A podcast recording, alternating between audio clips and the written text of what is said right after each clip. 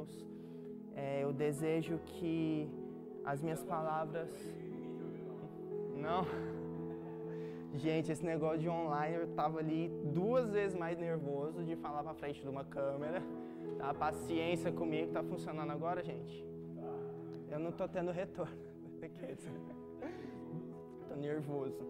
Mas hoje de manhã eu estava orando por essa palavra e pela igreja, e sempre que eu vou ministrar, minha oração é que eu possa cooperar com o que Deus está construindo no corpo de Cristo, que eu possa cooperar com o que Deus está fazendo na sua vida, individualmente e coletivamente. E é isso que eu quero fazer nessa noite. Bem, abra sua Bíblia aí, lá no Salmo 1. Hoje nós vamos estudar um pouquinho esse salmo. A minha palavra não vai ser uma palavra temática, mais expositiva do Salmo 1. É, eu estava meditando, é um salmo que eu gosto muito, que eu acredito que muitas pessoas conheçam, é muito conhecido, que você goste também. E eu estava orando ao Senhor perguntando é, o que seria da vontade dele compartilhar aqui com vocês, e esse salmo veio ao meu coração. Amém? Já abriu sua Bíblia aí? Vamos lá então. Bem-aventurado varão que não anda segundo o conselho dos ímpios, nem se detém no caminho dos pecadores, nem se assenta na roda dos escarnecedores. Antes, tem o seu prazer na lei do Senhor, e na sua lei medita de dia e de noite. Pois será como árvore plantada junto a ribeiros de águas, a qual dá o seu fruto na estação própria e cujas folhas não caem, e tudo quanto fizer prosperará. Não são assim os ímpios, mas são como a moinha ou a palha, que o vento espalha. Pelo que os ímpios não subsistirão no juízo, nem os pecadores na congregação dos justos. Porque o Senhor conhece o caminho dos justos, mas o caminho dos ímpios perecerá. Vamos orar. Senhor, eu oro para que o Senhor abra os olhos do nosso coração nessa noite, Senhor. Assim como o Senhor fez com Lídia ali em Atos, Pai que os olhos do nosso coração sejam abertos para enxergar a tua revelação, Senhor, para receber do Senhor nessa noite, Pai. Que o Senhor possa operar nas casas, Senhor, salvação, libertação, apoderamento, Senhor, alinhamento e transição nessa noite, Senhor. Eu oro para que o Senhor me conceda graça para usar as palavras certas a fim de atingir o coração dos meus irmãos. Essa é a minha oração em nome de Jesus. Amém. Obrigado. Então, antes de nós começarmos a explanar o texto, eu gostaria de dar uma breve introdução sobre Salmos, né?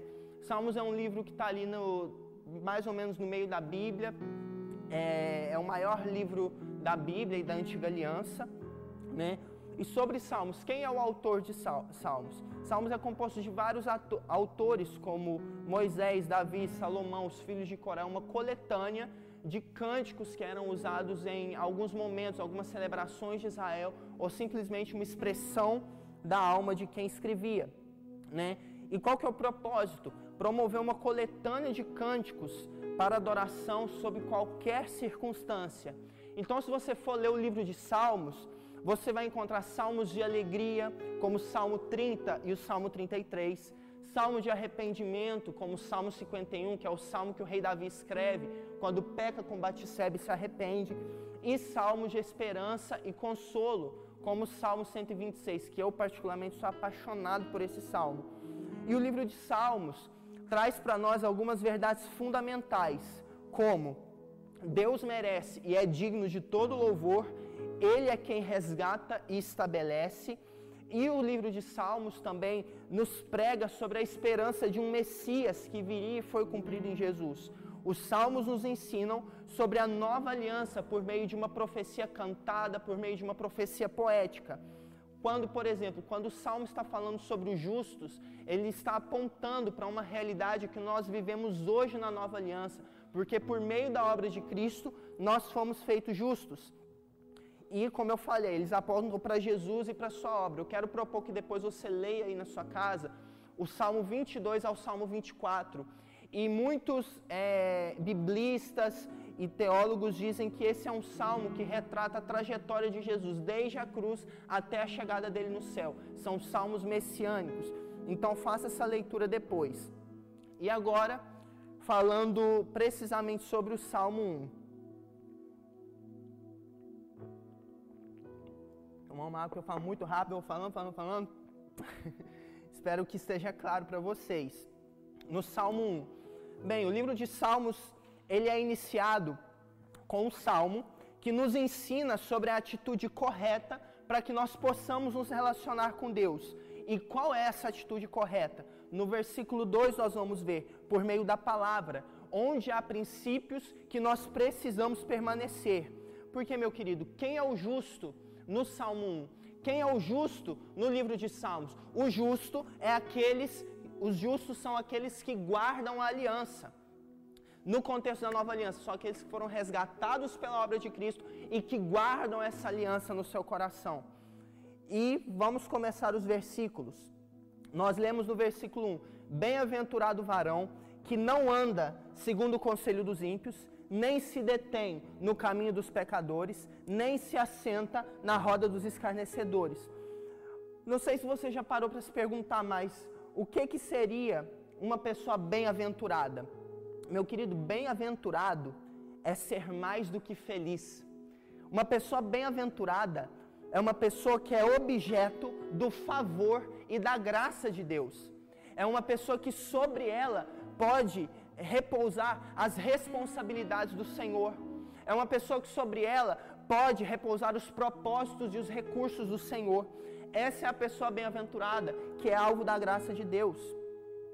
Uma pessoa que busca diligentemente obedecer é abençoada. Então, meu querido, você quer ser abençoado?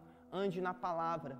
Nós já ouvimos muito isso aqui sobre o Salmo 91 Estar escondido debaixo das asas do Altíssimo é estar num lugar de segurança na palavra de Deus. Então obedeça e permaneça na palavra. Algo que o livro de Salmos, que esse versículo nos ensina também. Deus não julga de acordo com etnia, nacionalidade, classe social, gênero, mas de acordo com a fé. A Bíblia que diz o varão ou o homem que não anda no conselho dos ímpios, mas esse homem é significado de humanidade, Todos hoje têm acesso à graça de Deus. Todos hoje têm acesso a um relacionamento com o Senhor. E o Senhor vai julgar essas pessoas de acordo com a fé. Então não importa a família que você nasceu, a condição social que você nasceu ou que você se encontra, Deus quer encontrar em você um coração de fé.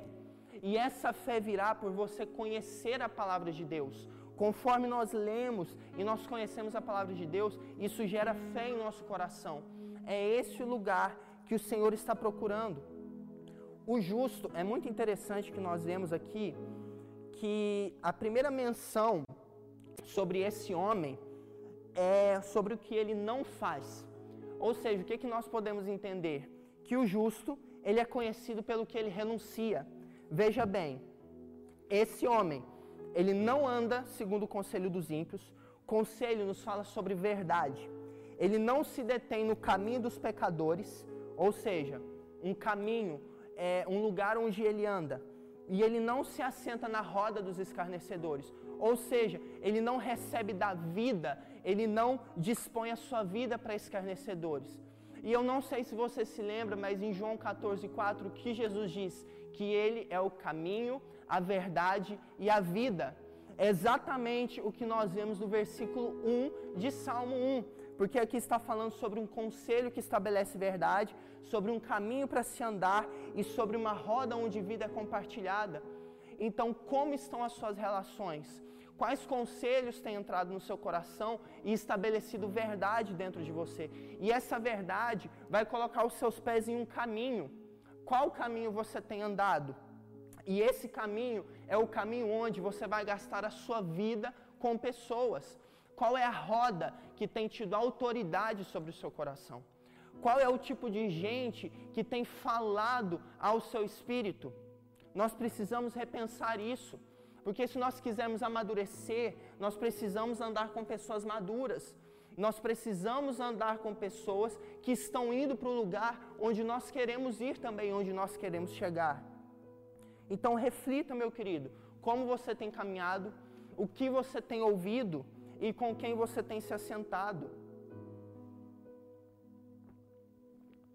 Versículo 2: Antes tem o seu prazer na lei do Senhor, e na sua lei medita de dia e de noite. O que seria essa lei do Senhor? Naquele contexto, quando esse salmo foi escrito, claramente essa lei do Senhor seria o Pentateuco, aqueles cinco primeiros livros da Bíblia. Mas hoje nós entendemos que a lei do Senhor é toda a palavra revelada nas Escrituras, né? ou seja, todo o texto sagrado. Então, é, para que nós possamos ouvir conselhos corretos, andar no caminho de Deus e partilhar da vida de Deus, nós precisamos ter contato com as Escrituras. Nós precisamos, primeiramente, guardar essa lei no nosso coração e, segundo, meditar nela. O justo se desenvolve por meio de uma resposta obediente às Escrituras. Meus irmãos, eu preciso falar uma coisa muito séria com você. O que você escuta, aquilo que você coloca como padrão de conduta para a sua vida, isso é o que vai te nutrir. Veja o que Jesus diz em João capítulo 5, versículo 39. Jesus está falando isso para os fariseus. Examinai as escrituras, porque vós cuidais ter nelas a vida eterna, e elas de mim testificam. Meus queridos, não existe outro lugar que é fonte de vida fora das Escrituras. Não existe outra ideia, pensamento ou ideologia que testifique de Jesus além das Escrituras. E olha que interessante, esse justo, ele medita nessas Escrituras de dia e de noite. E meu irmão, conforme nós meditamos na palavra de Deus, meditar não é simplesmente ler alguns versículos e cumprir um plano de leitura, mas receber dessa porção, ruminar, refletir, de fato meditar, se inclinar sobre essa escritura. Eu tenho certeza que conforme os filhos de Deus do nosso tempo meditarem nas escrituras, eles terão respostas para o mundo. Meu irmão, a resposta que a educação tanto precisa não está em ideologia A ou B, está nas Escrituras. Mas nós só teremos essa resposta quando um justo se deleitar sobre as Escrituras e meditar para ouvir de Deus essa resposta. A lei é fonte de vida e revela Jesus. As ideologias não revelam Jesus e não trazem vida, mas elas são fortaleza de mente. Abra sua Bíblia em 2 Coríntios 10, capítulo 4 e 5. Capítulo 10, versículo 4 e 5.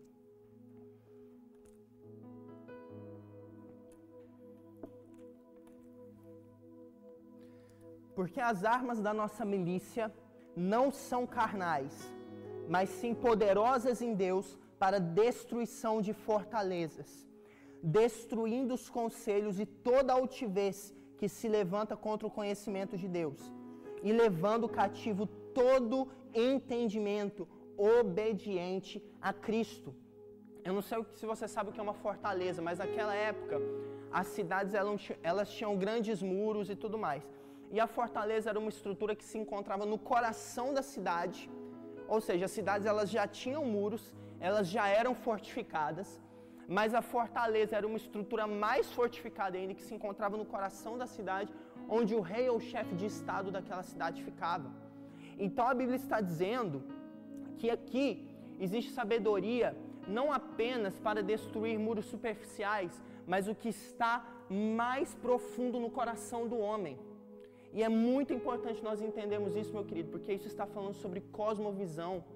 Cosmovisão é a visão que você tem do mundo, são as óticas interpretativas que você usa para entender o que está acontecendo ao seu redor e até mesmo a palavra de Deus. É muito interessante que nós precisamos começar a entender que muitas ideologias dos nossos tempos têm sido colocadas como verdadeiras idolatrias. Existem estudiosos da palavra, teólogos, que eles comparam o processo de formação de uma ideologia nos dias atuais com o processo de formação da idolatria no Antigo Testamento. E como isso acontece? Um elemento da realidade é isolado, de toda a ordem criada, e todo mundo, todo o cosmos agora será reinterpretado com base nesse elemento isolado. As ideologias são reducionistas e em algum momento, meu irmão, ela vai se tornar um jugo sobre a sua vida, que vai te prender a ela e te fazer ir contra princípios da palavra de Deus. Eu não estou dizendo que nós não devemos dialogar, que nós não devemos entender, mas eu estou dizendo que nós não podemos tomar um jugo sobre nós que não está na palavra. Nós não podemos aceitar que conduz a nossa vida uma cosmovisão, uma visão de mundo que não está nas Escrituras. E nós teremos respostas para o mundo conforme nós mergulharmos nas Escrituras e meditarmos nas verdades que estão aqui, que para você podem ser verdades que ainda não estão claras na praxis e na prática do dia a dia, mas se você se deleitar e você meditar, eu tenho certeza que o Senhor vai revelar isso no seu coração. Porque a glória dos reis, e você é um rei, nós já ouvimos isso daqui, é desvendar os mistérios de Deus. Vamos continuar, versículo 3. Deixa eu voltar para Salmos aqui.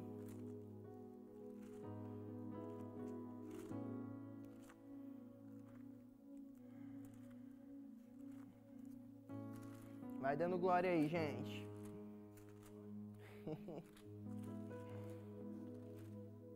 Oi, gente, salmo sumiu daqui, Senhor. Aleluia. Versículo 3.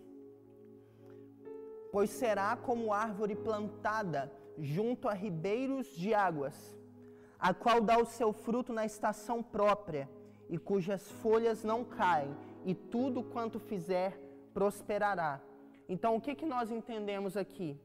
Que aquele que é bem-aventurado, como nós vemos no versículo 1, e medita na lei do Senhor dia e noite, guardando ela no seu coração, como diz no versículo 2, essa pessoa é uma árvore plantada junto a ribeiros de águas.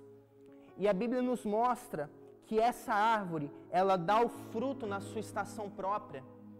Então nós precisamos aqui discernir, gente, que há estações onde os seus frutos vão ficar muito evidentes, mas tem estações onde você só terá folhas. Mas em todas as estações, o importante é que a raiz permanece no mesmo lugar, sendo nutrida por nutrientes bons, por uma água límpida. Então não importa, meu querido, qual estação você está, o que importa são as suas raízes.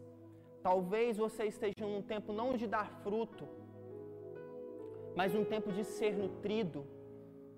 Ou talvez você está num tempo de frutos e mais cedo ou mais tarde a poda do Senhor vai vir sobre você e não entre em crise, mas cuide das suas raízes. Eu acredito que isso é uma palavra muito pontual para o nosso tempo também. Porque eu acredito de verdade, gente, que o Senhor está nos lançando num tempo de transição. Eu acredito que nesse tempo que nós estamos vivendo agora, muitas pessoas vão ser transicionadas no seu trabalho, no seu ministério, na sua vida com Deus, na sua vida pessoal. E não tenha medo desse tempo novo que o Senhor está te propondo. Porque existe mudança de estação. E o Senhor é conosco, mesmo nessa mudança de estação. E olha o que a Bíblia está dizendo que essa pessoa que é como um ribeiro de águas, que passa por qualquer estação, tudo, tudo é tudo. Tudo quanto ela fizer prosperará. Prosperar não é estar imune ao fracasso, não é não ter dificuldade, não é, é não sofrer oposição, mas é ter principalmente a aprovação de Deus e triunfar por todas essas coisas dentro de você. Porque, meu querido, ainda que você esteja tendo oposição, se você está sendo bem-aventurado e guardando a palavra, você pode passar por isso tendo a aprovação do Senhor. E além disso, semeie. Se não é tempo de colher frutos, é tempo de semear. Enquanto eu estava montando essa palavra, algo saltou no meu coração. Quantas vezes nós temos, nós temos algo nas nossas mãos e nós achamos que isso é um fruto, mas na verdade é uma semente do Senhor.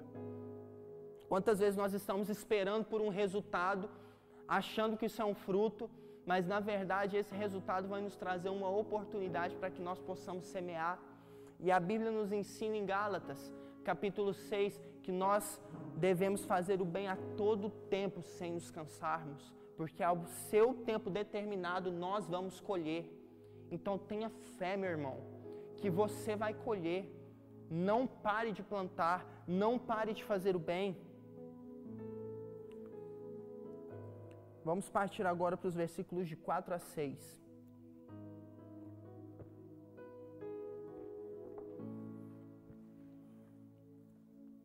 Diz assim: Não são os ímpios não são assim os ímpios, ou seja, como uma árvore plantada. Não são assim os ímpios, mas são como a moinha que o vento espalha. Algumas versões trazem palha. São como a moinha que o vento espalha. Pelo que os ímpios não subsistirão no juízo, nem os pecadores na congregação dos justos. Porque o Senhor conhece o caminho dos justos, mas o caminho dos ímpios perecerá. Veja no versículo 4 como o salmista deixa claro que os ímpios não são assim, ou seja, eles não têm, primeiramente, eles não são bem-aventurados, porque eles não têm prazer na lei e não meditam nela. O que é um ímpio? De acordo com o dicionário bíblico, são pessoas que não têm reverência a Deus e que por isso agem em oposição a Deus. Talvez você seja nascido de novo, meu irmão. Eu não duvido da sua salvação. Mas por conta de falta de arrependimento, de mudança de mente, você tem agido como um ímpio.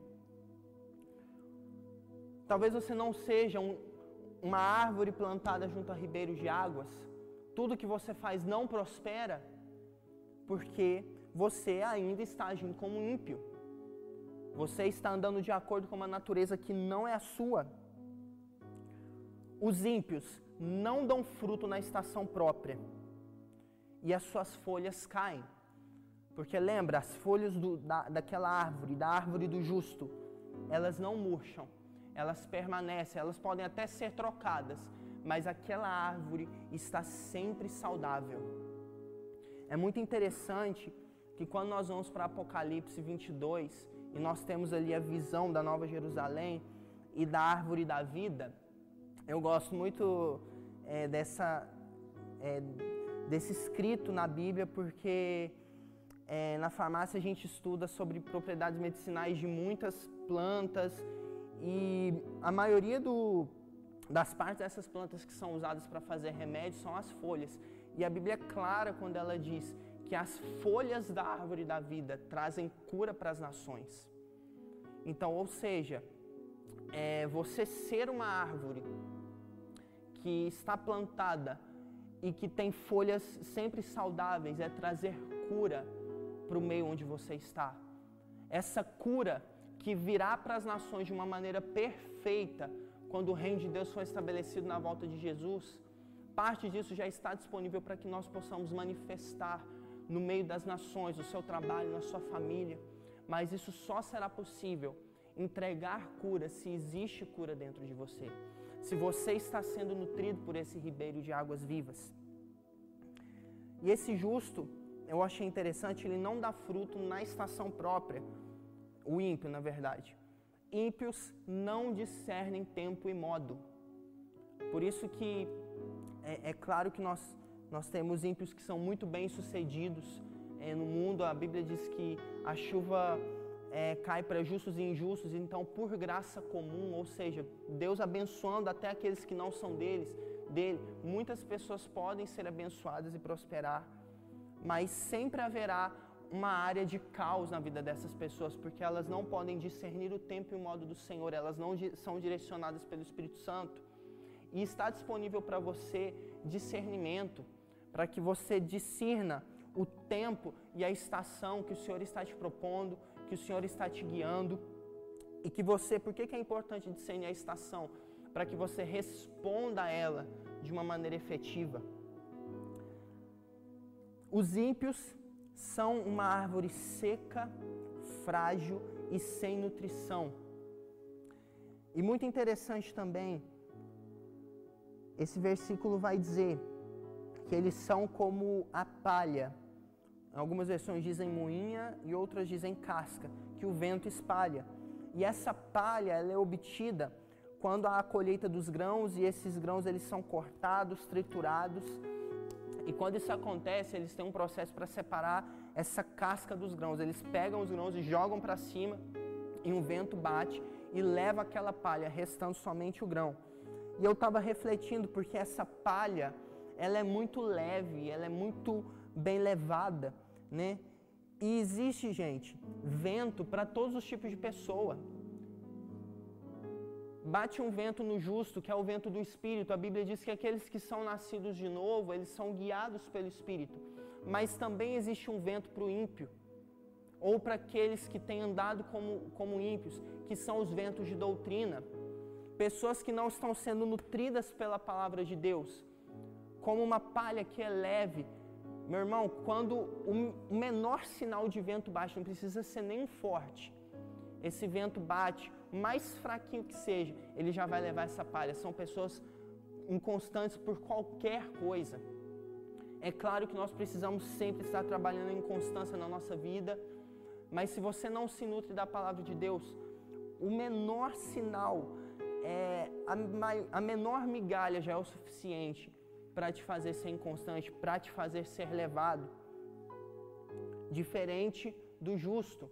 Pensa, uma árvore saudável, com as folhas verdes, com as folhas saudáveis, até o, aquele caulezinho que prende ela ao, ao tronco, ele é mais forte, ela não é levada por um vento é, passageiro fraco, tem que vir um vendaval sobre ela para que aquelas folhas sejam levadas. A árvore do ímpio não é assim, são folhas secas, murchas, que são esmagadas.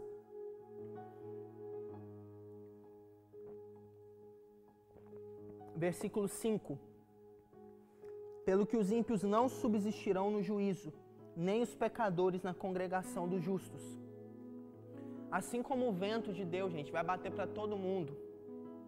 Vento de Deus não, né? O vento de Deus vai bater para alguns e o vento de doutrina. Isso, vento de doutrina para outros. O fogo de Deus, meu irmão, vai vir para todos também. O juízo de Deus vai vir para todos. Abra sua Bíblia em 1 Coríntios capítulo 3 versos 11 ao 5.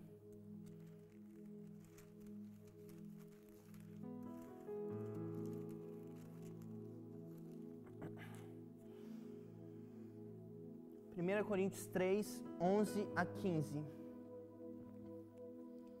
Porque ninguém pode pôr outro fundamento além do que já está posto, o qual é Jesus Cristo. E se alguém sobre esse fundamento formar um edifício de ouro, prata, pedras preciosas, madeira, feno, palha, a obra de cada um se manifestará na verdade. O dia a declarará, porque pelo fogo será descoberta, e o fogo provará qual seja a obra de cada um. O justo constrói com ouro, pedras preciosas e prata mas o ímpio constrói com madeira, feno e palha, ou seja, coisas que se queimam muito fácil, coisas que são levemente levadas. Meu irmão, eu tenho certeza que em algum momento, em alguma estação, o fogo de Deus vai vir sobre você. E quando eu digo fogo, eu digo momentos em que o Senhor ele vai testar o seu caráter para que você seja aprovado. E a maneira como você tem se nutrido, que a maneira como você vai construir vai ser revelada nesse momento. O seu coração vai ser mostrado. Como diz o final do versículo 5: Os pecadores não subsistirão na congregação dos justos, ou seja, o seu coração vai sempre gritar. Aquilo que está sendo construído no seu coração, aquilo que está no seu coração vai aparecer. Então, quando o fogo de Deus vier sobre você, se você está construindo sobre a palavra de Deus, vai permanecer. Mas se você está caminhando debaixo de idolatria, essa idolatria também vai aparecer. E que bom que está aparecendo, porque é um tempo que o Senhor está te proporcionando para se corrigir. Eu gosto muito de entender o juízo de Deus como uma correção dele na nossa vida. E graças a Deus, meu irmão, porque Apocalipse 3,19 diz que ele corrige aqueles que ele ama. Então se deixe ser corrigido pelo Senhor. Existe uma porção de cura para aqueles que são corrigidos. Não corra do fogo de Deus. E no versículo 6, para nós encerrarmos,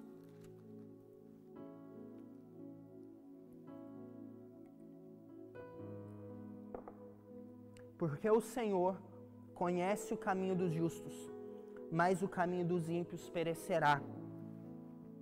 Somente aquele que pode sondar o seu coração é o Senhor. Nem você mesmo pode sondar o seu coração. Por isso que ore, meu irmão, para que seja o Espírito Santo que te revele o caminho pelo qual você tem andado, os conselhos que você tem ouvido e as rodas que você tem se assentado.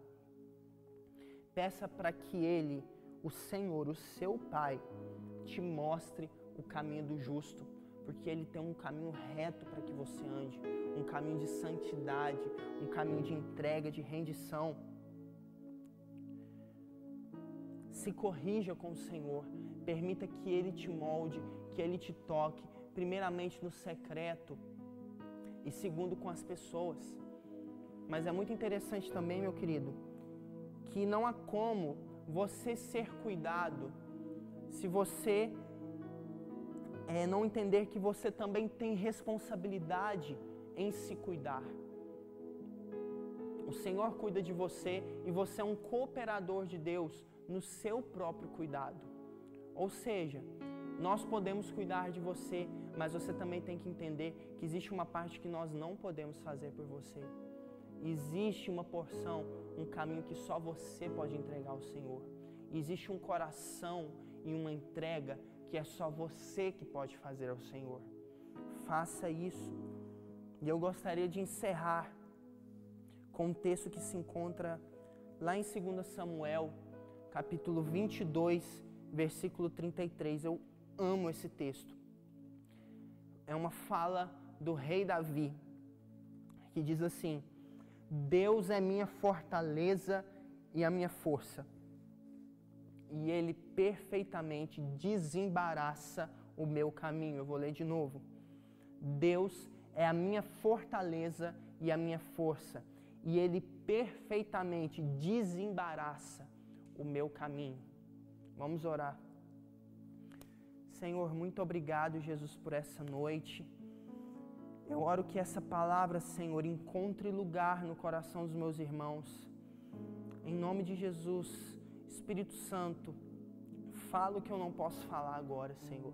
Ministra o que eu não posso ministrar. Diga para os seus filhos agora, Senhor, palavras que eu não posso dizer, porque eu não tenho esse discernimento e esse acesso ao coração deles. Faça aquilo que só o Senhor pode fazer, Senhor. Em nome de Jesus, eu oro, Pai por discernimento agora de pessoas que estão sendo transicionadas, Pai. Dê paz a essas pessoas, Pai. Se, as, se outras pessoas estão num tempo de permanecer na última palavra dita, Senhor, dê paz ao coração, Senhor. Que essas pessoas saibam que é o Senhor que promove, é o Senhor que estabelece, Senhor.